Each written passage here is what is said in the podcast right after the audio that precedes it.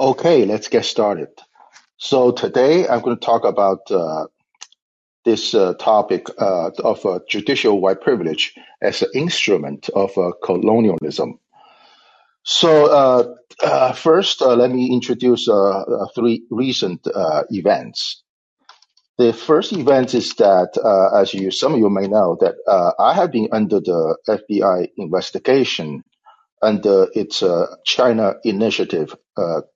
And the FBI agent conducted a search of my house, I think the day before Thanksgiving in 2019. As of this past Wednesday, the FBI have notified me that they are ready to give back my properties. That's pretty much, there's about 126 pieces of electronic evidence of my, quote, crimes, unquote. So that come to a close. As a matter of fact, the FBI told my attorney that Peter must be happy about the FBI's decision not to move forward to press charges against me. But my lawyer told the FBI that he's not that sure that Peter will be happy about the decision, which I'm going to explain later. So that is definitely some sort of a relief on my part. The second development recently is that this former U.S. Marine by the name of Scott Ritter, R-I-T-T-E-R, Scott Ritter, he had made a comment which I find out to be fascinating. He commented about this organization called the International Criminal Court, ICC. And if you just Google Scott Ritter, R-I-T-T-E-R, ICC, all three words together, you will find out what he's saying on YouTube in this show hosted by this guy. His name's Richard Medhurst. So in that, by the way, before I go forward, Scott Ritter is a former United Nations weapon inspector, and he's a former Marine. He's by no way or no means that to be considered a leftist, a member of the woke mob and all that.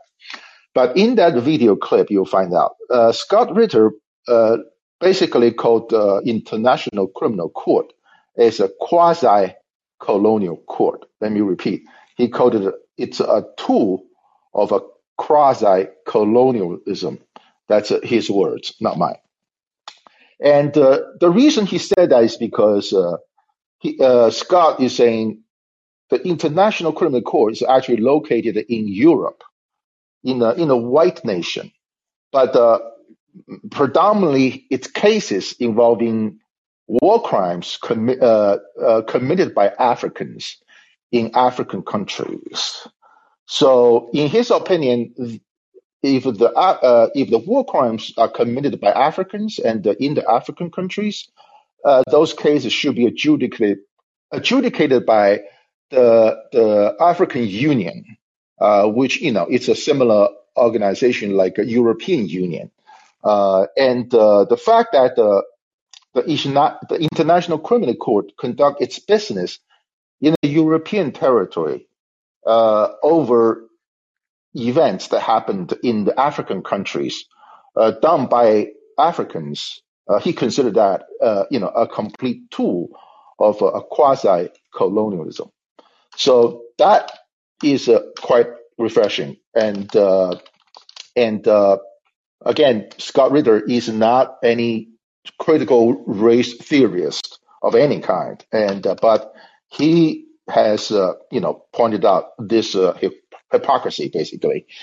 And the third event happened recently is this U.S. Supreme Court decision, which is handed down this week, basically deny Puerto Ricans SSI benefit. This SSI benefit, I believe, it's a disability benefit by the federal government to the older citizens or disabled citizens. And this decision is interesting, not because, before I move forward, the decision is made by 9 justices in the U.S. Supreme Court, with 8 justices basically over 1 dissenting justice, Justice Sotomayor. Justice Sotomayor, I'm told, is from Puerto Rico originally. So she's the sole dissenter of this decision. The reason that the U.S. Supreme Court denied Puerto Ricans SSI benefit is because the majority of the court believes that because Puerto Ricans does not pay all the federal taxes, therefore it is reasonable for Congress not to provide them with SSI benefit. And this particular decision is interesting in the sense that, now, in my opinion, the fault is really not at the U.S. Supreme Court. The fault is really at the legislative branch of the government. And remember, in the last episode, I have defined 3 tiers of white privileges. The first one is in the legislative branch, meaning the lawmakers, you know, as white, you know, white majority being the lawmakers, will make laws that that will deprive the rights and privileges of the racial minorities. And there are precedents of this, basically. Between the American Revolutionary War and the Civil War, many states have passed laws. It's called without representation, no taxation, meaning that these states in the United States have give a free blacks, basically the freed slaves, no taxation. Basically, if you're black, you don't have to pay taxes. Now, this sounds very attractive, right? And meaning that, oh, if you're a racial minority, you don't have to pay taxes. But the problem is this. The motive behind it is really because the white majorities don't want racial minority to be part of the government in voting, in receiving educational benefits such as schools and all that. So this concept called without representation, no taxation for black people actually is a good example of a white privilege in the legislative branch of the government. So in this Puerto Rico case, the fault is not at the U.S. Supreme Court. The fault is that the Puerto Rico is never considered to be a state of the United States. In fact, they are still considered to be a colony, as a matter of fact. So I'm going to go over that a little bit later about the political status of Puerto Rico. So basically, just 3 events happened recently. Again, just quickly recap. One is the FBI have stopped investigating me. This is something that happened 2 years ago, and they cannot come up with anything against me. And the second is about Scott Ritter calling the International Criminal Court a tool of quasi-colonialism. The third is this U.S. Supreme Court decision in regard to the Puerto Ricans' SSI benefit. So the talking points I want to go over today is this. The first one is I call the transplantation of English law into other British colonies. In the last episode, I talked a great deal about this English law being developed in a single race society and being imported into America, which is a multiracial society, is never intended to work for racial minorities. However, there were other British colonies who did use the English law for the governance of the territory. You know, I'm going to name a few. Hong Kong is one of them. Singapore will be another. India is also a British a colony. I think it's called the British Raj. And all three territories used to be British colonies. And I'm very sure English law is being implemented over there. And the difference between America and these three other British colonies is this. Hong Kong, Singapore, and India are still considered to be not as multiracial as America, because Hong Kong is mostly occupied by Chinese, and Singapore. I don't know about them, but now it's about 70% Chinese, and then with Malay and Indian as the racial minority. And India also is a big country, but you know, relatively speaking, it's not as multiracial as America. So it seems to me the English law has worked okay, you know, in those colonies. I want to use Hong Kong as an example. Oh, actually, before I forget, America is a capitalist society. But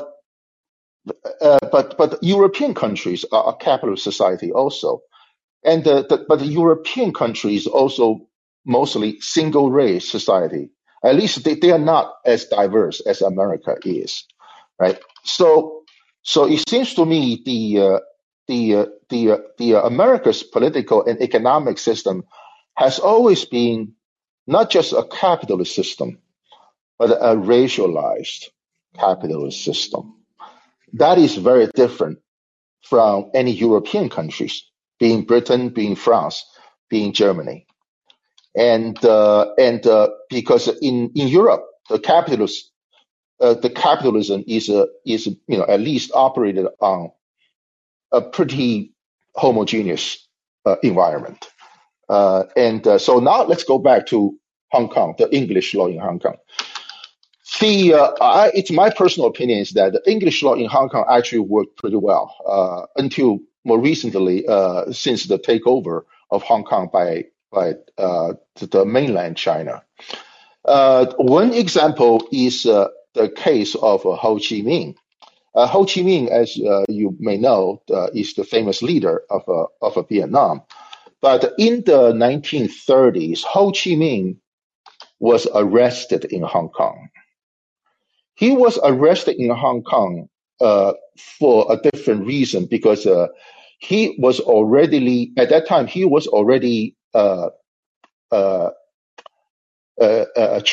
in absentia and is sentenced to death by French authority in Vietnam. So let me repeat: Ho Chi Minh at that time was already tried by absentia and sentenced to death by French authority for whatever his activity were in Vietnam.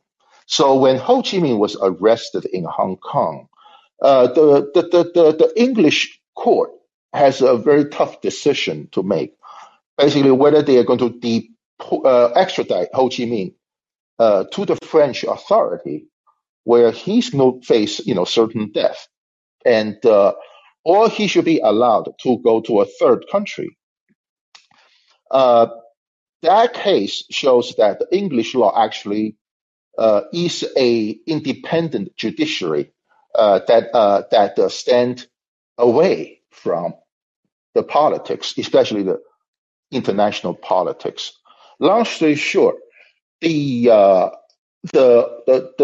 case of deporting Ho Chi Minh back to Vietnam was first heard by the courts in Hong Kong, and then it was appealed to the High Court in London, England, and eventually the decision was made in London that British courts should not get involved with the international politics as such, Ho Chi Minh was allowed to leave Hong Kong to China as a third country that he would not face any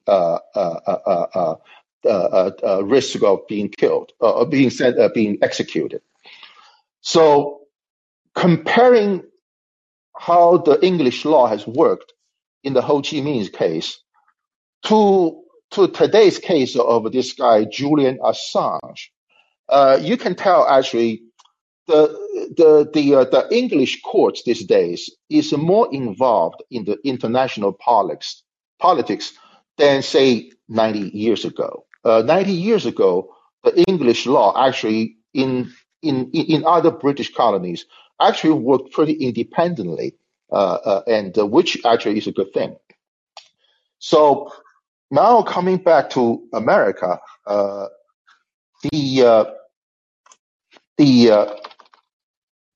my observation is that America is not just a capitalist society; it's a racialized capitalist society, and the American courts are one of the colonial instruments, kowtowing to the mandate of advancing property interests of the white majority.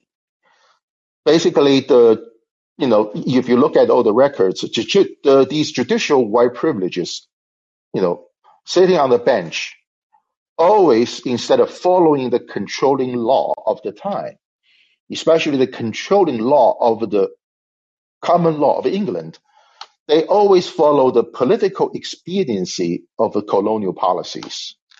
The American courts supported the taking of native lands, and the American courts has supported the taking of African labor in voluntary servitude, and the American courts decision pretty much make up a body of case laws as the legal foundation of this racialized capitalist system. So, and I think we are at the point that this is not going to work any longer.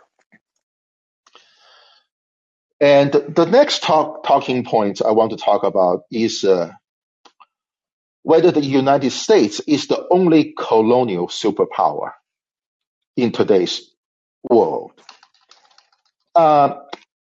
This has been on my mind quite a bit because I want to, I had this question after quickly going over the history of the Philippines and the history of Hawaii and the history of Puerto Rico and the history of the tribal nations of the Native Americans.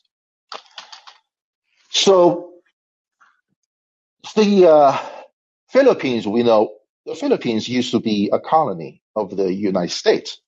The United States take over the Philippines from Spain. And the question will be asked, well, the United States also take over Hawaii and made Hawaii a state. How come the Philippines was never made a state of the United States? And now, it's my opinion is that under the Constitution, had the Philippines made a state, then we are going to have two Filipinos as the senators in the Senate. And because of the large population in the Philippines, again, under the Constitution of the United States, we're going to have a lot of Filipinos as a congressman or woman, and which this will be a serious threat to the white privilege in the legislative branch of the government.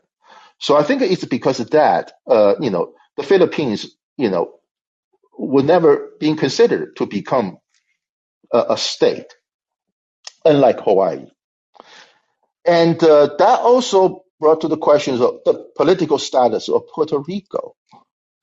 So in that regard, I would point out to this a famous Puerto Rican, his name is Jose Trias Monge, I believe. I could pronounce it wrong. His last name spells Monge. Jose Trias, Trias, and the last name's Monge. This guy, he was a lawyer and a judge in Puerto Rico. He served as the Chief Justice of the Supreme Court of Puerto Rico from 1974 to 1985.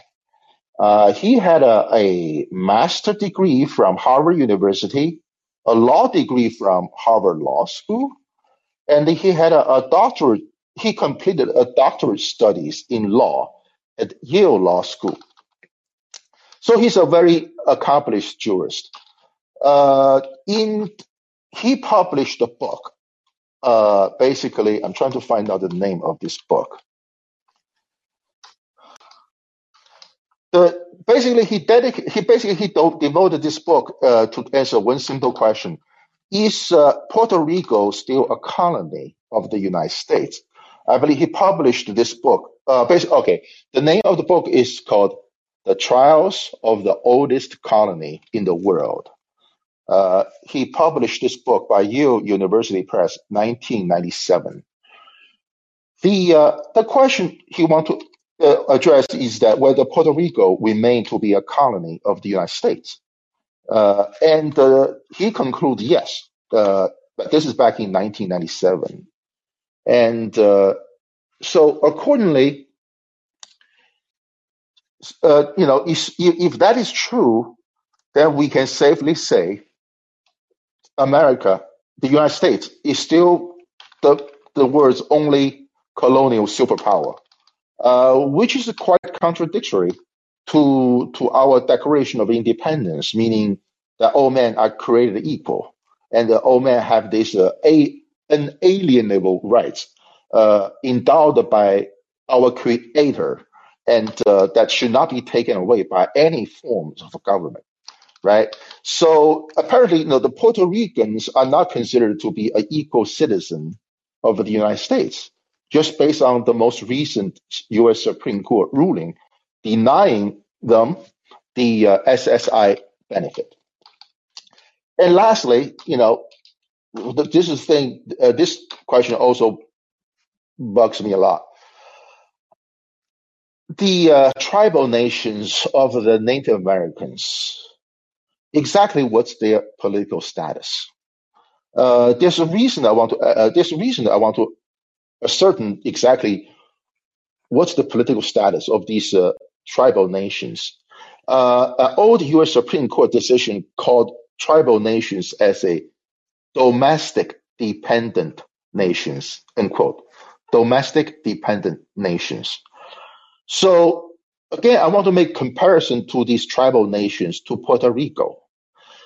Are these tribal nations and the Puerto Rico considered to be colonies of the United States? Or are they independent nations? Because there's a difference.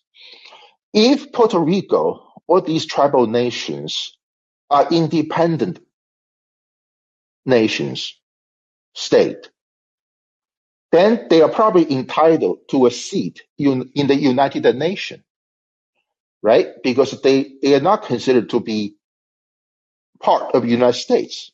They are considered to be occupied territories of the United States.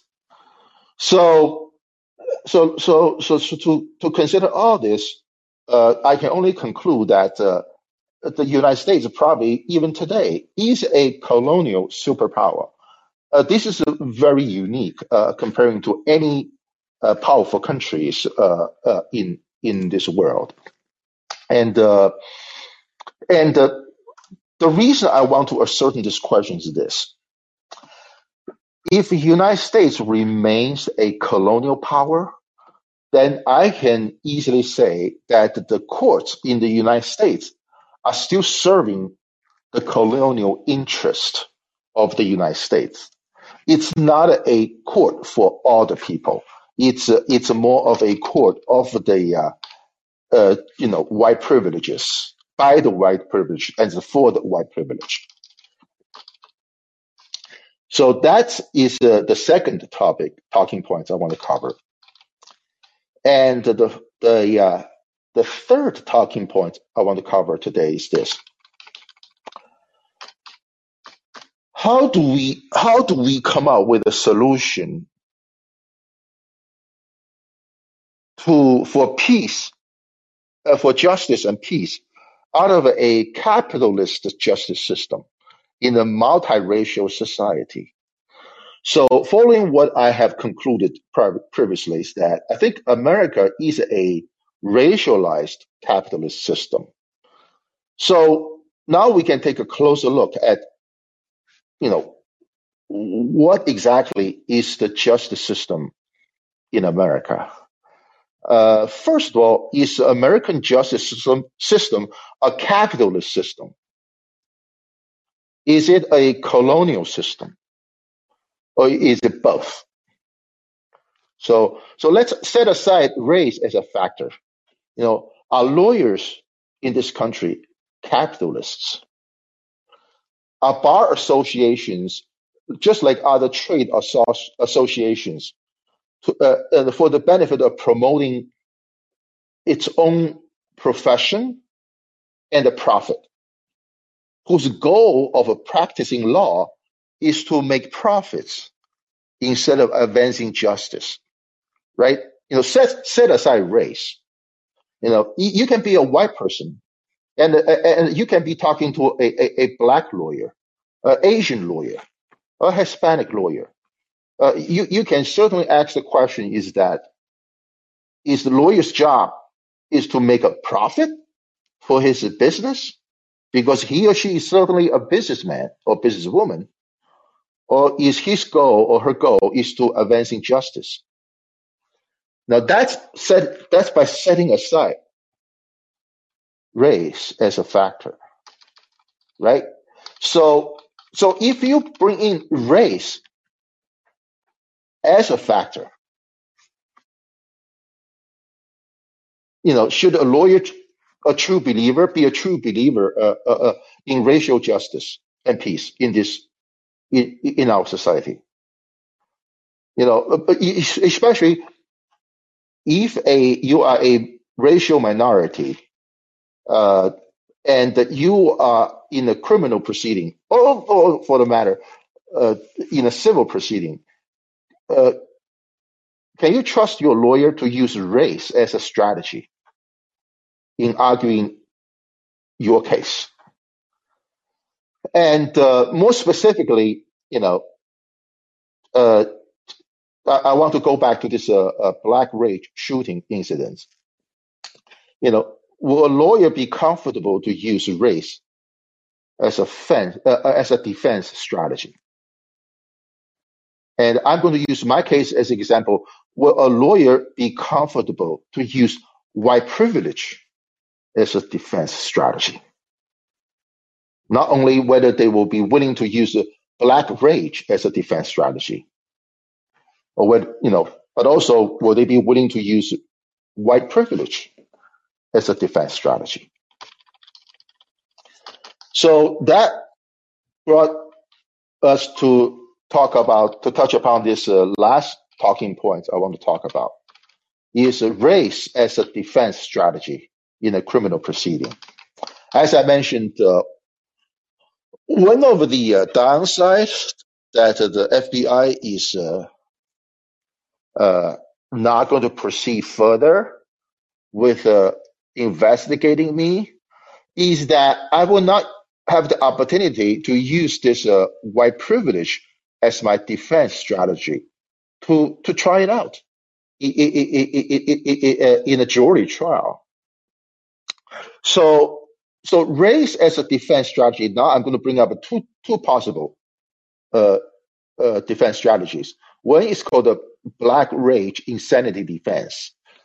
Now this is not my invention. If you Google Black Rage insanity defense, it's out there. Okay, it's actually considered a legal term. It's not invented by me. It's invented by the lawyers. And another defense strategy, a race-based defense strategy, is called the white privilege defense.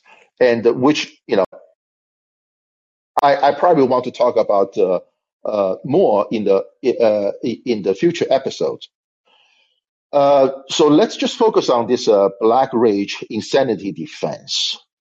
I'm going to use the insanity defense. Oh, before I move forward, is this: any killing is unjustified. No rage, whether it's racially based rage or road rage or any rage that that induce killing, murdering of someone, a human being or a bunch of human beings, is entirely unjustified. I just want to make that declaration first. And then I'm going to go into the insanity defense itself. Okay, set aside race. Insanity defense is a valid defense. I want to bring this case up. It's called the Easter Sunday Massacre. This is a pretty old case that happened, I believe, in the 1970s. So 1975, March 30th, 1975. It's called the Easter Sunday Massacre.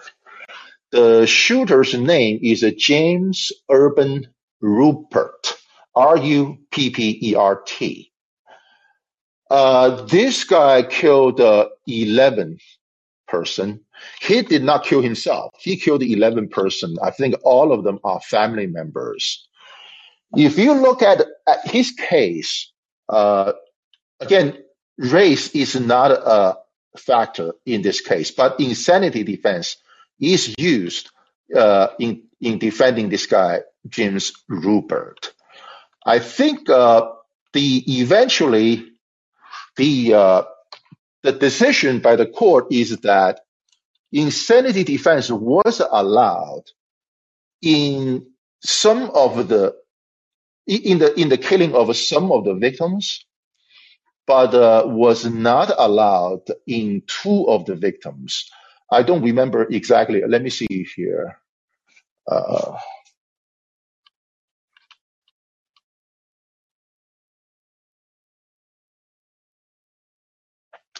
So basically, I think his sentence, again, this guy is still alive today. He's in the 90s. So he received a life sentence, but his convictions was somewhat overturned based on the by reason of insanity on 9 counts of murder. With the exception of 2 counts of murder. Basically, for the killing of his own mother and the brother, he was found guilty. But for the killing of 9 other people, he was found not guilty by reason of insanity. So insanity defense is a valid legal defense of mass killings. Okay, so now let's look at the Black Rage insanity defense. Oh, by the way, the reason I got interested in this Black Rage insanity defense is that I was, since the FBI searched my house, I was planning to use the white privilege as my defense if the FBI decides to press charges against me. And I came across this Black Rage insanity defense from this case called the Long Island Railroad murder. Basically, it's a mass shooting in Long Island Railroad. This is the first incident this Black Rage insanity defense was first seriously discussed. The shooter's name is, if you'll give me a minute, the shooter's name is Colin Ferguson. He killed 6 people. He did not commit suicide himself. And the court appointed the 2 attorneys for him. And the 2 attorneys, after their legal work, proposed to use Black Rage insanity defense to be, you know, put forward in his trial.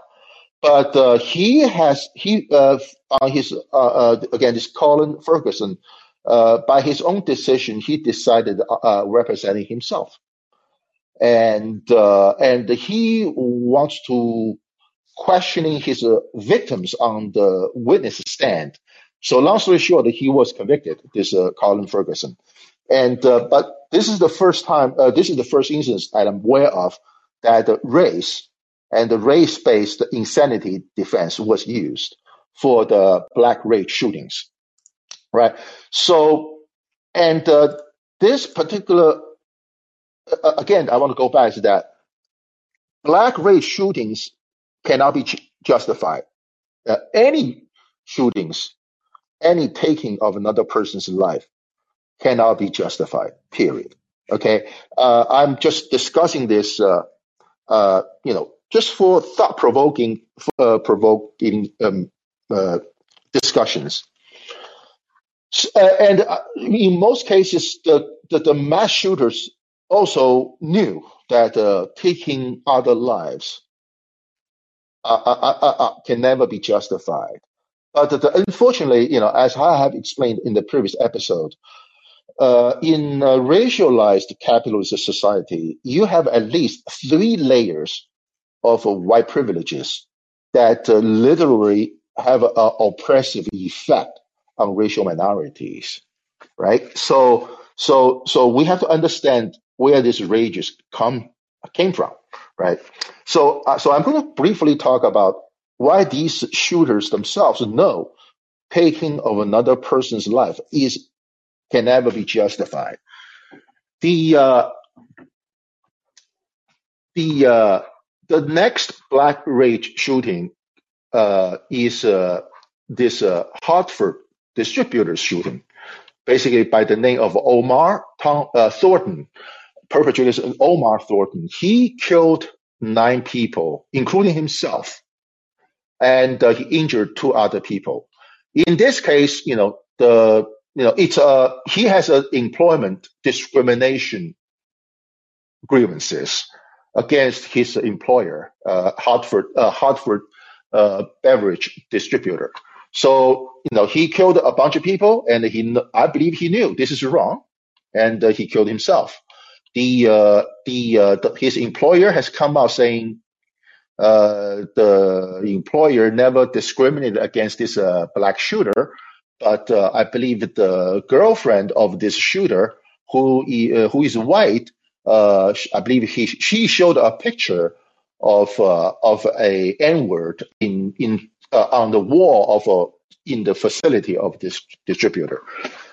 Again, you know, this person knows that you know, taking another person's life can never be justified. He rather kill himself than go through the legal proceedings, unlike the Long Island Railroad shooting. And the next one is the LAPD officer Christopher Dorner, D-O-R-N-E-R shooting. In this case, once again, he killed 5 people. I believe he killed himself. And he was killed in a shootout. Apparently, you know, I believe these shooters, they all know that taking others' life is not something you can justify. They rather kill themselves or die in a shootout, you know. So this is this person, Christopher Dorner, has serious grievances of racial discrimination at work. And the next one that I know of is Milwaukee brewery shooting. The Milwaukee brewery shooting happened in year 2020, this person killed 6 people, including himself. Once again, this person has worked in this Milwaukee brewery for a long time, maybe 20 years or 30 years. Again, he has a serious grievances of racial discrimination at the work, and he snapped, and he also knew taking of other people's lives can never be justified, and he killed himself. The reason I want to bring this up is this most recent shooting by Frank James in New York City subway is somewhat related to the Milwaukee Bloods shooting. So remember this guy, Frank James, he lived in Wisconsin. This Milwaukee Bloods shooting happened in Wisconsin. And he has, this guy, Frank James, has vented about the racial discrimination at work against this guy, Milwaukee Bloods shooter. And he apparently is upset about it. And once again, you know, we're extremely lucky that no one died from the New York subway shooting. And, you know, considering Frank James, his shooting, he pretty much, you know, is indiscriminately shoot people in a subway, crowded subway, is very different from these three shootings that I talk about, which are, you know, which are very much driven by rage and anger from some discriminatory practice at workplace. So, you know, with that said, and, you know, I want to briefly talk about this white privilege defense, because I was very serious in practice that strategy had the FBI decided to press charges against me.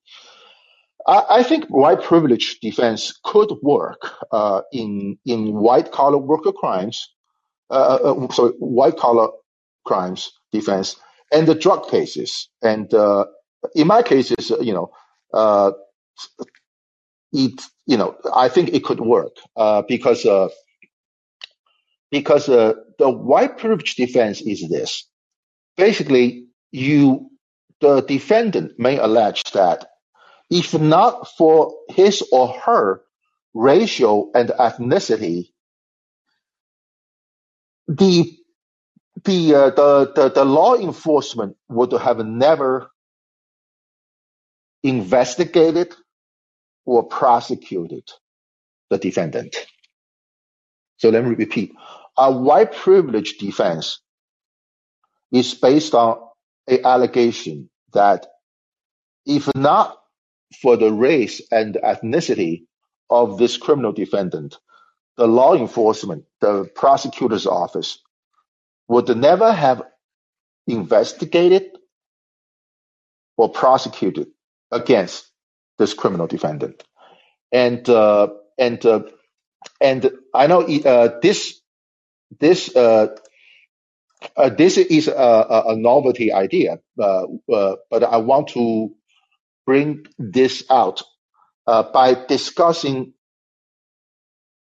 cases in the past that to prove to the audience that white privilege does exist as a governmental and legal structure. It's not true that the white privilege is just a behavioral phenomenon, a social phenomenon. It's an actual legal benefit that white majorities has enjoyed since the beginning of America. Again, because America is, in my opinion, a racialized capitalist society. And the judicial white privilege has always been a tool of this colonial governance.